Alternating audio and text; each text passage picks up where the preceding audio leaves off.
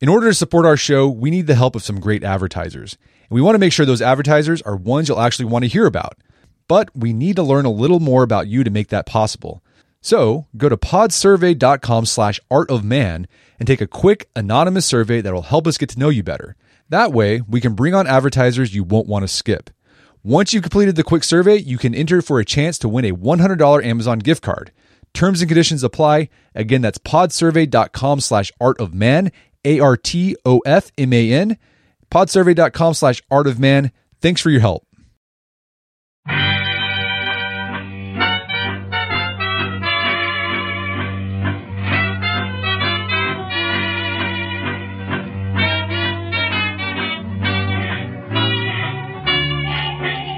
Brett McKay here, and welcome to another edition of the Art of Manliness podcast. The ends justify the means. It's better to be feared than loved. Politics have no relation to morals. These are just a few of the maxims and ideas the Italian writer Niccolo Machiavelli is well known for. The cynical and duplicitous advice he offered in his book The Prince has made Machiavelli's name synonymous with manipulative self interest and deceitful plays for power. But what if Machiavelli wrote The Prince not as sincere advice for would be tyrant leaders, but as a work of irony and satire that's meant to shine a light on the futility of manipulative deception and the need for leaders of virtue? That's the argument my guest makes in her book, Be Like the Fox Machiavelli and His World. Her name is Erica Benner. She's a professor of political philosophy. And today on the show, Erica and I discuss why Machiavelli is misunderstood and what he actually was trying to accomplish with his writing. Instead of being an advisor for tyrants, Erica argues that Machiavelli was an impassioned supporter of republicanism and spent his life trying to foster republican virtue in Florence. And she argues that if you look at Machiavelli's life and all of his writing, you'll find a man who didn't think politics had no relation to morals, but rather firmly believed that the only way for free republics to last for centuries was to develop citizens and leaders of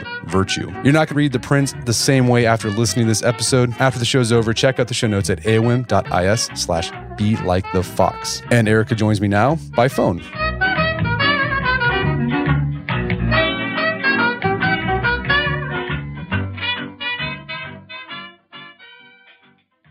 Erica Benner, welcome to the show.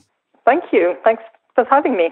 So you uh, published a book called "Be Like the Fox," and it's sort of uh, you're you're trying to redeem one of the most loathed men in at least political history, Machiavelli. His name's become synonymous with duplicity, amorality, evilness. Before we get into that, what you've sort of made a career for yourself writing about Machiavelli. How did you get drawn to him as a subject? Yeah, this is a question that still puzzles me quite a lot. Um, I mean, if anyone had told me about 10 or 12 years ago that I'd end up writing three books about Machiavelli in that space of time, I don't know what I would have done. I would have been horrified.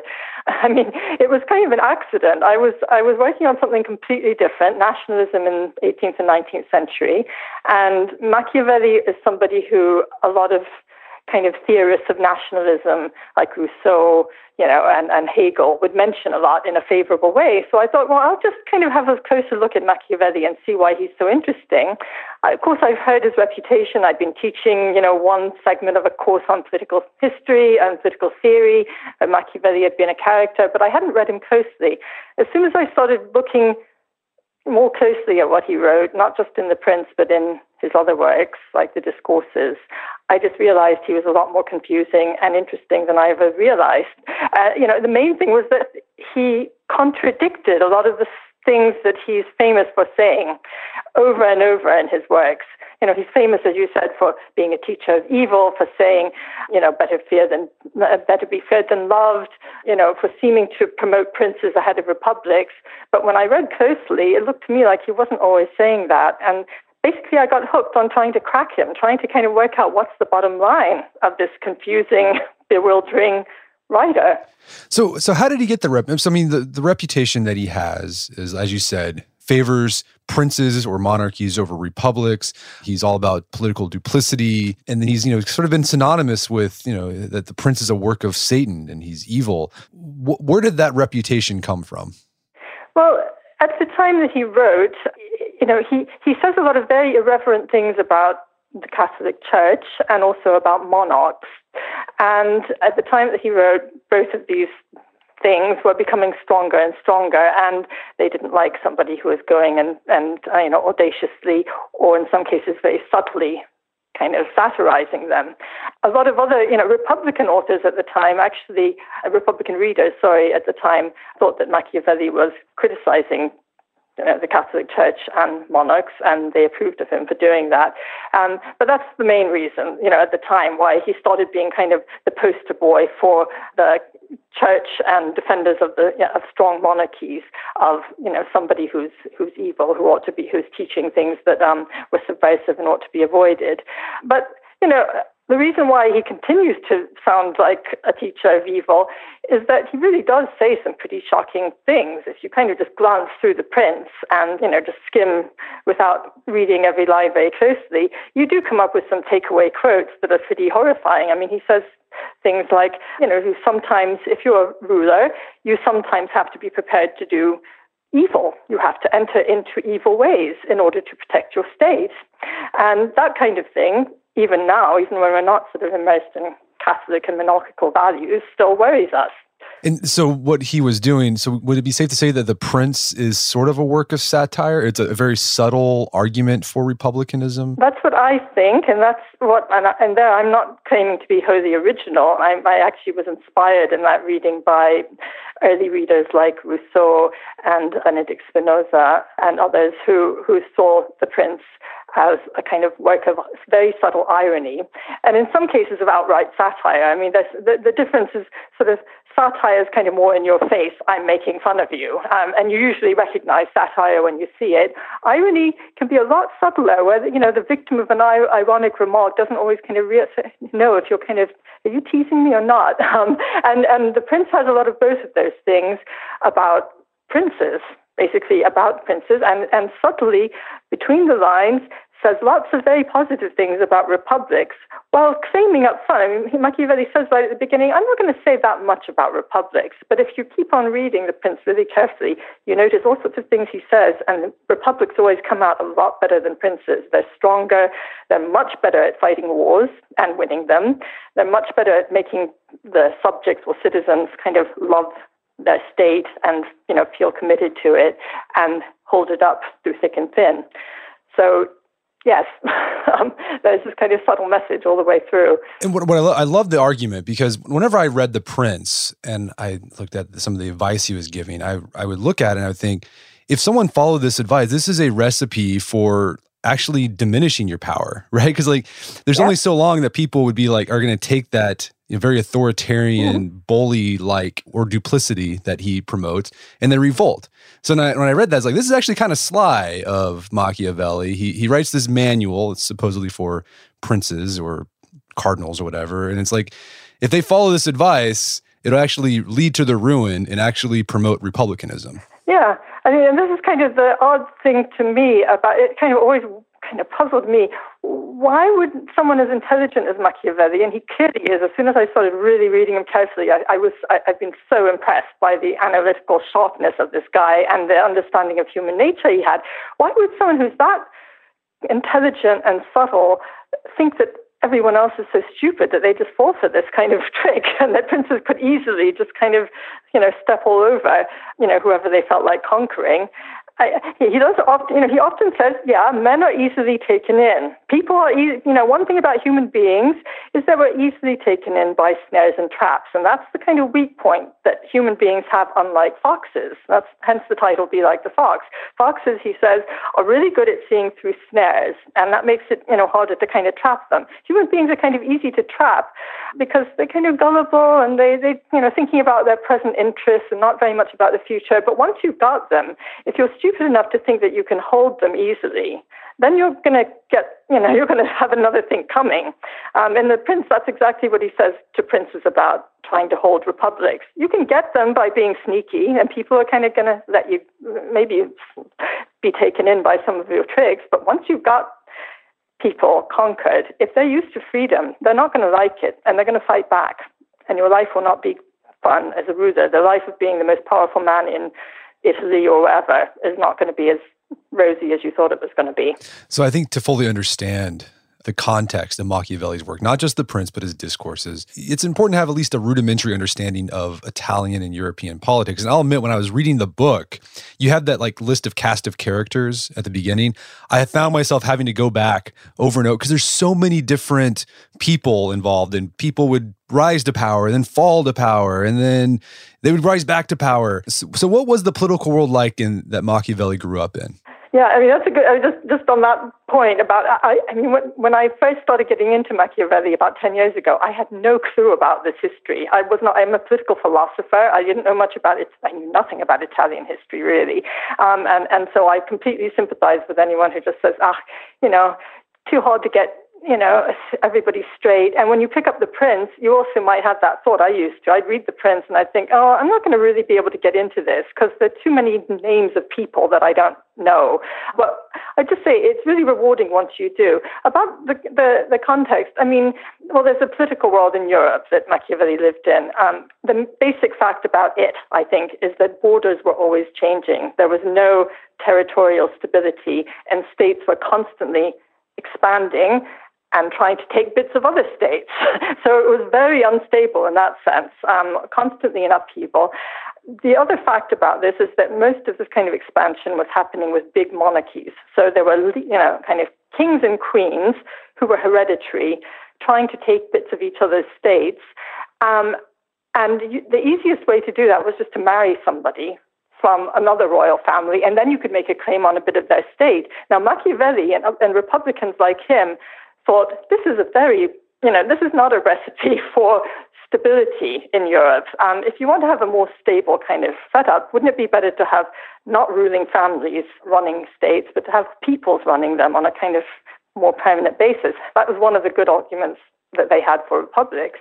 The specific context of Florence, well, it was also upheaval because there was a kind of constant struggle and had been going on for about 80 years when Machiavelli was born between like the old republic. Florence was had unusually in Europe, very unusually, a republican constitution based on a wide male franchise. And uh, but a very powerful family, the Medici, a banking family, had cropped up in the last sort of 60 or 70 years um, before Machiavelli was born, trying to kind of take control of the state, and they'd come to dominate Florence. Even though Florence remained in name a republic, in fact, it was run like a principality of the Medici family. So Machiavelli came into the scene at this crucial point when there was a life and death struggle for this old, venerable, proud republic the only one really of its kind in Europe at the time, which had a lot of people at that, at, by that time sort of saying, wouldn't it be better for Florence if we just went the way of everyone else and became a monarchy? I mean, the big powers were all monarchies France, Spain, Habsburg Empire, England. Why shouldn't we try to form a, a monarchy? Wouldn't that make us stronger? And Machiavelli was one of those rare people who said, no, I don't think so. I don't think this is best for Florence, and I don't think it's best for Europe. Well, despite that opposition to monarchy, he still played the political games. Like even when there was sort of a monarchy put in place, uh, effectively, he kind of went along with it and tried to found, find ways he could change things from within. Yeah, that's right. And that wasn't unusual at the time because if you think about it, I mean, what happened, of course, is Machiavelli worked as a civil servant in a short period when Florence was in a very strong, it was, well, it was, there was a popular republic set up, and the Medici, the princes, had been kicked out for a while. Um, when they came back, when Machiavelli was in his 40s, uh, he did try to work with them, but it was, you know, a tiny. This is a tiny, tiny city where everyone knows each other. Everyone, you know, of a certain class is friends with each other, and you know, somebody like Machiavelli couldn't go and be invisible. There was just no way he could just go and hide because the Medici princes had already singled him out as a troublemaker. He was somebody who was known to have supported the republic that they had expelled.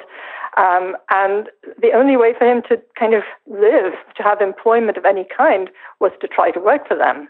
So he did try. He failed for a long time um, in getting any notice, notice from them at all. So he had to make a living in other ways. Um, but yeah, he did keep trying to get back into government because A, that was the only way he could make a living, and B, he wanted to influence politics. He still wanted to try to steer his country back into the form of a republic. But getting into politics was hard for him because of his family background, correct? Yes, I mean he he well he and his father and brothers were actually not allowed to be full citizens. They had the status of people who could participate as civil servants in a kind of bureaucratic level um, of, of the state, but they couldn't vote, they couldn't stand for public office. So Machiavelli's posts, when he had them, were not elected posts. They were, and they were not kind of posts that he had as magistrates. They were kind of civil servant appointments of a lower status. So that's all he was allowed to have in, in his family because of his family's. Well, his his father had been uh, a tax debtor. He owed money to the state. That's the main reason he and his sons could not be full citizens. But there's also a kind of darker story behind that, that kind of Machiavelli's father's cousins had been involved in a coup attempt against the Medici earlier, before Machiavelli was born. And this put them on the blacklist and made it much harder for the Machiavelli family to be trusted as long as the Medici princes were in power.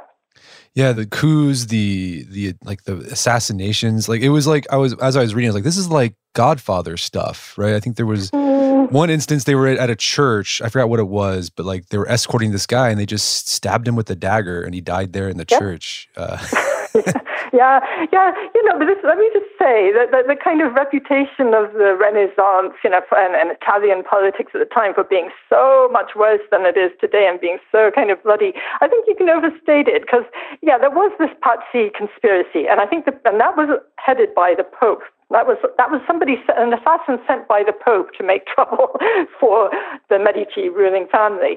The popes were especially bad at this, and that's one reason why you know the church didn't like Machiavelli, because he brought this out. He talks about this in his writings.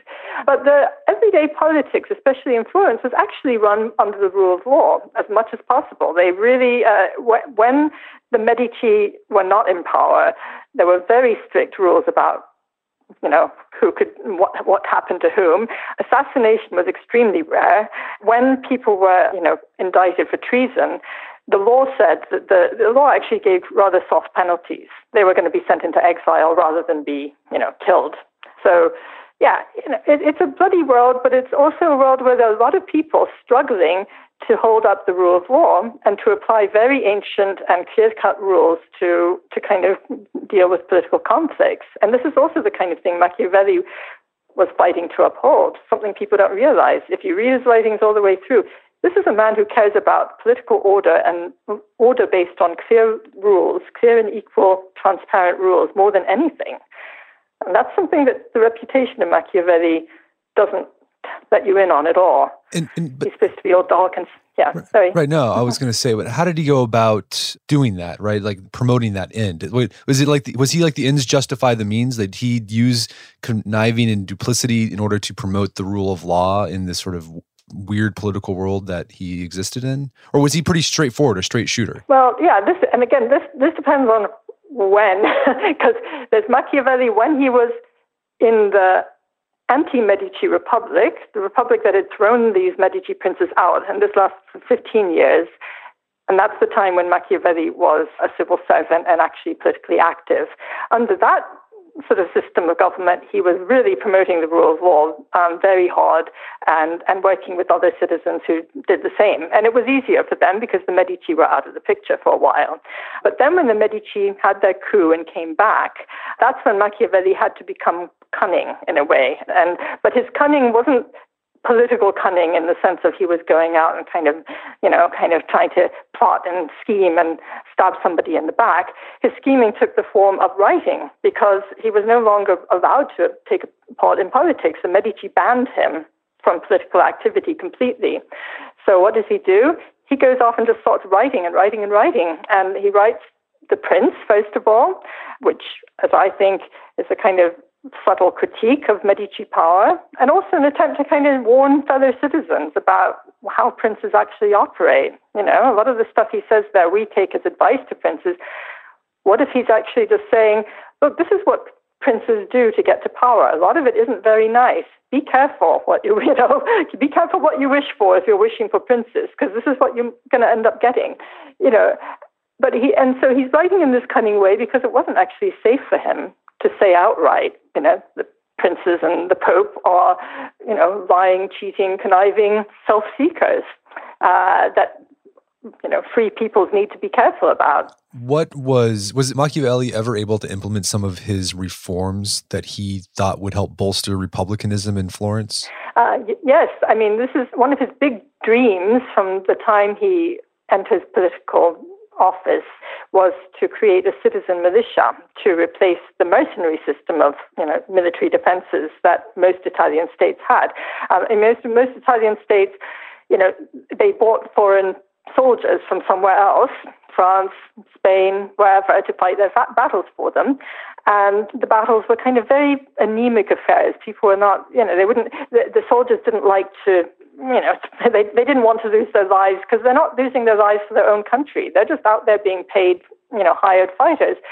So because of that, the wars ended up being kind of really soft step, you know, step, step, step um, around your enemy, try not to actually hurt them too much, and then hopes that there's going to be a stalemate and they'll call it off. And Machiavelli was up for full-blooded battle by, ideally, by people who really, really cared about the outcome of the battle, and that was going to be for him citizens whose lives were at stake um, and whose freedom was at stake in a territorial war.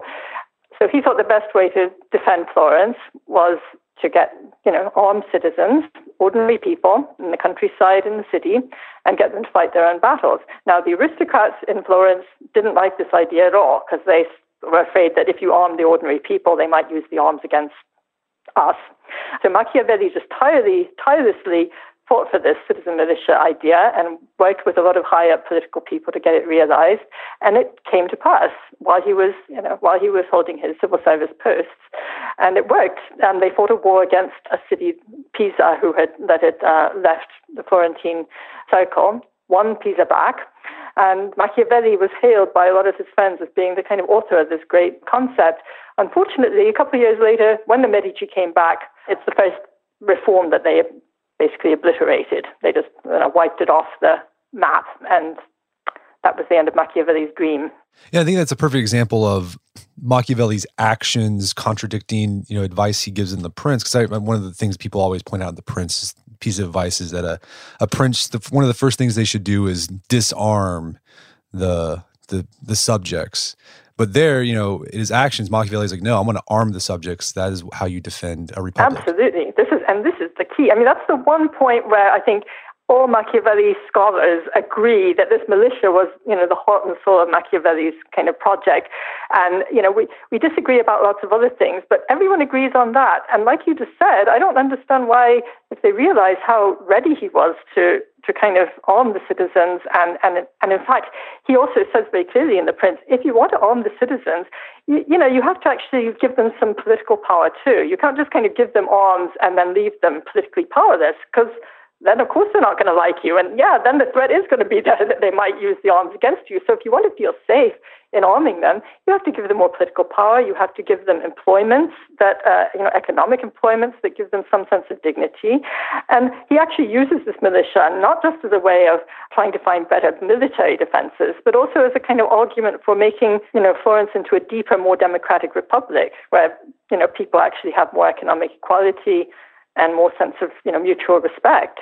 So that's that's a you know pretty strong argument against the idea that he thinks principalities are the best way to go. And Machiavelli was influenced substantially by, significantly by uh, ancient writers from Greece and Rome. Were there any writers in particular that influenced his ideas about democracy, republic, republics, etc.?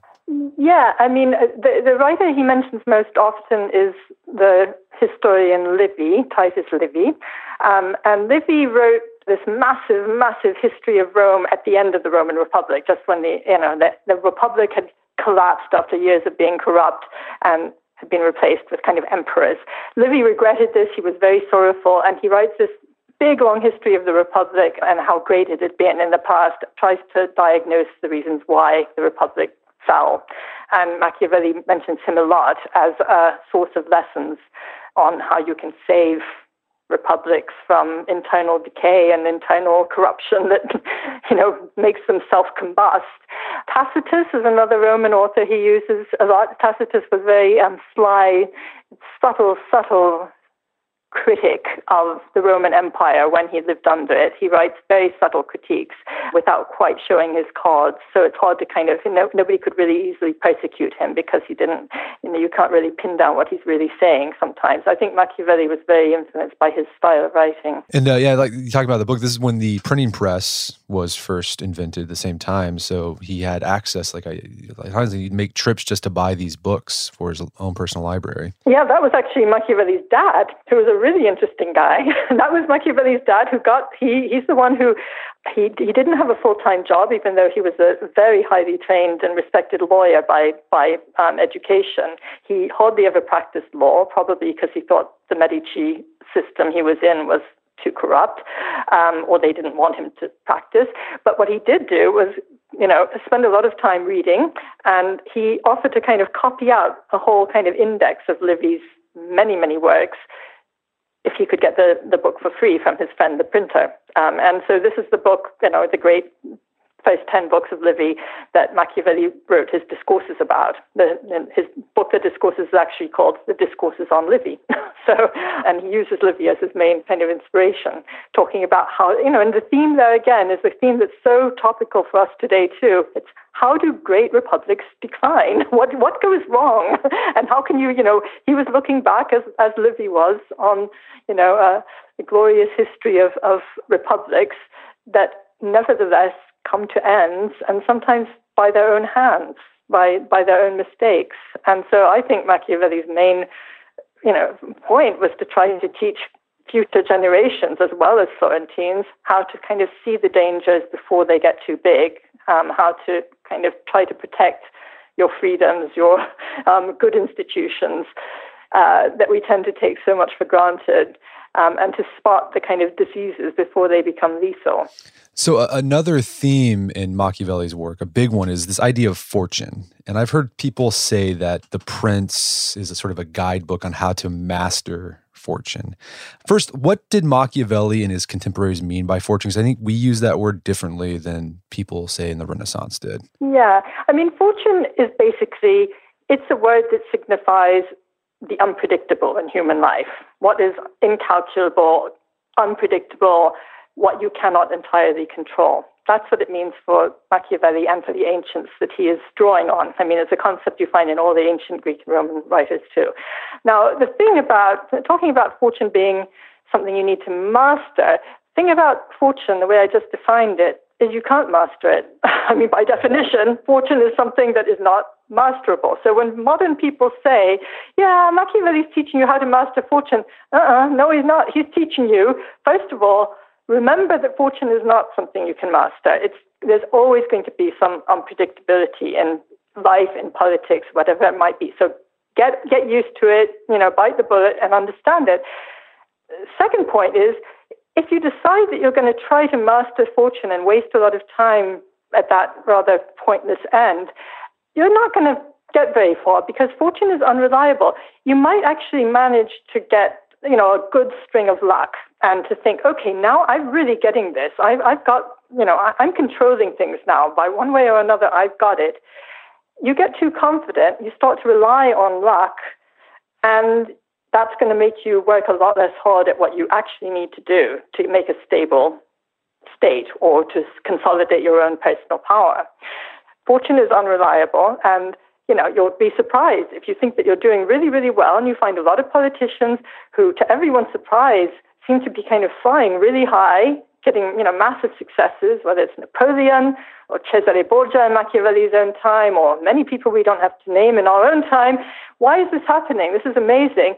Well, Machiavelli says, you know, they're, if they're not doing the things you need to do in order to consolidate your power, to consolidate power, takes virtue, virtue is how it's translated, and virtue is hard work. That's you know one of the main qualities of virtue for Machiavelli is very hard work, looking way ahead, foresight, knowing your own limits, getting firm allies because you can never do everything all by yourself. So you need stable friends, not just fair weather ones, and getting this kind of you know building political orders and institutions and power bases in those ways is much better guarantee than than relying on fortune. Yeah, you, you, as you said, highlighting the book, he uses uh, Borgia right, as an example. Like it was it was sort of a subtle dig. It makes it sound like when he wrote it that he was praising this guy. But if you read between the lines, it, what Machiavelli was saying, this guy is only in power because he just got lucky. Yeah, I mean, I did. Did you get that reading it? Because it's it's hard. This is one of the hardest bits of Machiavelli, and and you know, you'll get really really excellent long, lifelong Machiavelli scholars who still don't see that, um, and others who do, but but nowadays not so many. But there is this kind of it, it's a hard thing to do. It is wonderful satire. He he he uses all these very good words with Cesare Borgia. He says, "I would you know I would always present him as a model to be imitated by anyone who wants to win power through fortune." So here it is. Here are these wonderful things he did. But you got it, right? If you say, I would hold him up to as an example for anyone who wants to get power through fortune. But a few pages earlier, Machiavelli has just told us, he says black and white, if you want to get power and hold it, fortune is not the way to go. Don't rely on fortune. Rely on virtue, which is the opposite of fortune. Because fortune yeah. is, you know, um, fortune is easy. Virtue is hard work. Fortune is quick and fast virtue is long and hard. You know, these are old classical themes that Machiavelli is just playing on again. But, you know, he, yeah, he does seem to praise Cesare Borgia, but between the lines, he tells you what, how did Cesare get to power? It's not precisely just luck, because fortune here, Machiavelli breaks it down. Being a very concrete minded guy, he says fortune is money. Um, I've got a lot of money, and so I can buy my way to power. It is other people's weaknesses. Oh, good. I, I'm an opportunist. I see a chance to kind of jump in there and make myself powerful because somebody else is in trouble. And fortune is relying on other people's strengths and resources, not my own talents and hard work. And he shows you in this little chapter about Cesare exactly how he operates. And he never stops up working with money and depending on fortune, uh, on, sorry, on money and uh, other people's weaknesses, and uh, other people's resources. So that's what fortune is. Um, and he's, you know, leaves it to the reader. Does the reader get it? If you're not going to get it, then you know you can read Machiavelli's Prince and think, uh, "Do I get this or not?" Well, if if you don't get it, then you might try to imitate Cesare, and good luck to you. You're going to end up in the same way he did, you know, flying really high, everyone being the, you know, terror of, of Central Italy for a long time, and then within a few years, crash, fall, his empire breaks up, and he's dead. right. I mean, I, I, I, I, mean, that was one of my favorite takeaways from reading your book and like the critique that Machiavelli made, because I think that can, even if you're not a, like a, in a position of power, that being fooled by fortune can lead you to a lot of heartache. Sometimes you you think you're doing great and it's all you, you know, but it's really not. and and then you and then when something bad happens because of just fortune, you feel terrible. You say, "Well, this is my fault." Well, no, it's not entirely your fault. There's an element of fortune there. I thought that was a really really that's the one thing I've been thinking about since I, I finished reading your book. Well, you're, you're obviously a much more virtuous character than Cesare because Cesare Borgia, um, contrary to saying, "Oh, I fell, poor, oh, that must be my own fault," he did the opposite. He said, "Oh, I fell. That's everybody else's fault but mine." that's that's what a really fortune-dependent character right. does. They blame everybody but themselves. Um, we won't mention any politicians who do that. We don't know any like that, but that's Cesare, and obviously you're you're you're a good person because you said you blamed yourself. yeah. So uh, focus on virtue rather than fortune or luck or whatever you want to call it. That is uh, a key to life. And like I guess the challenge too is sussing out what is fortune and what is based on your own virtue. That's another challenge. Yeah, that face. is, and that's something where again I think Machiavelli, following his classical authors, he doesn't want to give you simple answers. He doesn't want to do like a modern textbook would do and say, here's fortune, here's virtue, go and pass a test telling us what's what. Um, he actually wants, he's kind of mixing these things up in his examples of individuals and invites readers to kind of say for themselves, so what, where is Cesare being virtuous here? You know, where is he being too reliant on, on fortune because that's the only way that in practice, you know, ordinary citizens can start to judge their political leaders as well. You know, you've got to, you see it on paper, you see this example of somebody, and you judge for yourself what's working and what's not and why. Um, and, you know, then you can go out into the political arena and see how people are operating there and judge for yourself. So, I mean, this, he wrote his stuff, The Prince, The Discourses on Livy, over 500 years ago. People are still reading it. What do you think it is about Machiavelli that's so timeless? Well, I think the simplest level, you know, you just, it looks so simple and clear. His, his writing style on the surface looks just so beautifully readable and, and simple. It isn't once you look more closely, like we've said. And it's got these wonderful maxims that just stick out, but also resonate so strongly. whether whether the maxims are the kind of nasty Machiavellian ones about how you know you know conniving politicians operate, or whether it's his kind of more uplifting points about republics and how to save them from decline. Um, these are problems that are always with us. Politics and human nature, as he says, don't change. As long as human beings are human beings, there's no real progress in, let's say, the way that human beings function in their relationships with each other, which is what politics is. We might get progress in, you know, medical science or you know, knowledge of the, the broader universe. But this is one area where things don't change much. And Machiavelli really, he's, he's truthful, he's intriguing because it's not always clear what he's getting at. It hits the nail on the head. Yeah. I like, I love that portrait, that famous portrait of Machiavelli right? He's sort of got like this sly smile on him. And after kind of reading, like he, this is his whole work is just sort of a, a, work of slyness. And I like that picture. It makes me wonder what he was thinking when he, yeah. he had that portrait done of himself. Yeah, but don't you think he looks terribly? He looks like a, it's a it's a it's a kinder kind of a right. kind sort of slyness. It's not. It's slyness not in the interest of oh, let's just get ahead. Exactly. what people think. It's more a slyness and hang on, let's defend ourselves better, all of us. Right. You know, no, not just me, not just me, me, me, but all of us. that's all of us. So uh, my my my last question is: How would you? What advice would you give to people who want to revisit the Prince? And they want to look at you know look at it with fresh eyes. So they see these insights into how he was promoting virtue, how he was promoting freedom and republicanism, and getting over that idea that he's just showing you how to be a, a conniving con artist? Yeah, I mean, first I'd say, first as a rule of thumb, realize that it's not as easy as it looks. Uh, it's not as straightforward as it looks. I think that's pretty important because it can be seductively, uh, you know, deceptively clear, Machiavelli's prose. Realize it's harder. And then I would say, although I'm in favor of kind of reading books like The Prince all the way through, maybe counterbalance the reputation that, that is in all of our heads about Machiavelli, counterbalance it by doing the opposite of what most people do reading The Prince. Most people go straight for the kind of standout, jump off the page you know, Machiavellian quotations and say, okay, that's Machiavelli. The rest they kind of skim. At least I used to do that when I before I really got into him.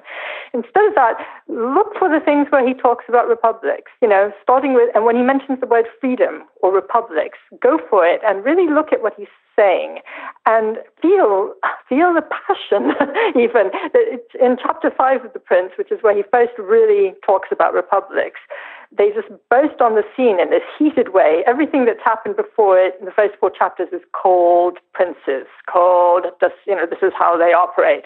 Suddenly there's republics, and what are they doing? They're resisting the prince. they're resisting very hard, and they're making life absolute hell for the prince.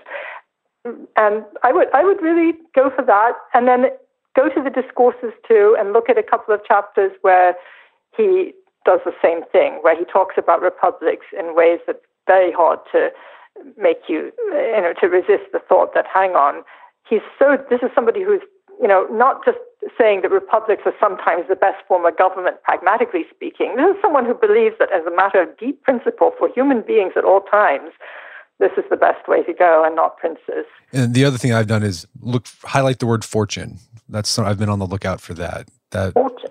Mm. But, but does that really help? Does that help you get to a Republican Machiavelli? No, maybe, but the idea that virtue is more important, right? Don't just rely on like sort of like the Borgia guy. Like, don't be like him. He might when he mentions fortune, it doesn't yeah, mean it's yeah. necessarily a good thing. Good. Yeah, yeah, yeah. Good point. Yeah, that's that's highlighting. I mean, my, my I could show you some of my Machiavelli texts. They highlight. I've got highlights and highlights of all kinds of words that um, stick out. I mean, I shouldn't. Yeah, if you want to get a nice little guide to how I read the Prince, I've got a whole book on just Machiavelli's Prince, where it's kind of chapter by chapter, and I even set out at the beginning a list of like keywords and how they're how he plays with them. So there's that book too, which is just Machiavelli. It's called Machiavelli's Prince in New Reading. So not to promote my other books, no, um, that's such, but but it's it's you know at least it's it's my way of it. Was, it shows how I try to kind of come to terms with all these difficulties in a very um, kind of I think very just honest way. So it's controversial, but that's, you know, Machiavelli is one of those authors who is always going to be controversial because that's just inherent in the way he writes. He writes in a tricky way. I don't think he wants readers to say, oh, this is like a good lecture where we come away saying Professor Machiavelli tells us to do X and Y. That's the wrong way to read him. The right way is he's testing. He's testing our political intelligence by giving us examples that are confusing or that have, you know, you might judge in different ways. And, uh, and I think that's the starting point. If, if anyone tells you Machiavelli is so easy and so simple, you know they haven't really engaged with him. So you have to be like the fox to catch a fox. Yeah. And then you learn to be a fox, but a good kind of fox, not one who's who's trying to kind of get one over somebody else, but someone who's trying to do what Machiavelli says foxes do in The Prince. He, what he praises them for is seeing through snares. They see through traps. They don't try and try to cheat other people. He's very clear that animal, other animals, non-human animals, generally are not as cunning. We're not. They're not cunning in the same way. Um, they're a lot more. You know, there's a lot you can learn from them without taking on these human defects that we've projected onto foxes and lions. Yeah. So, Erica, this has been a great conversation. Is there some place people can go to learn more about your work? Um, well, since you asked, I've just been struggling with setting up a new personal website, ericabenner.com. It doesn't seem to be really showing yet, but I hope it will be soon. Fantastic. Well, Erica Benner, thank you so much for your time. It's been a pleasure. Thank you, Brett. My guest today was Erica Benner. She's the author of the book Be Like the Fox. It's available on Amazon.com and bookstores everywhere. Also, check out our show notes at aom.is slash Be Like the Fox, where you can find links to resources where you can delve deeper into this topic.